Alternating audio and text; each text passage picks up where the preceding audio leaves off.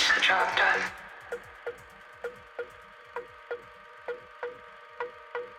She eats the unlucky flies because she just wants you safe, says, listen. I don't mean to project, but I'm pretty sure we're the only two people on this wretched planet who aren't on fire.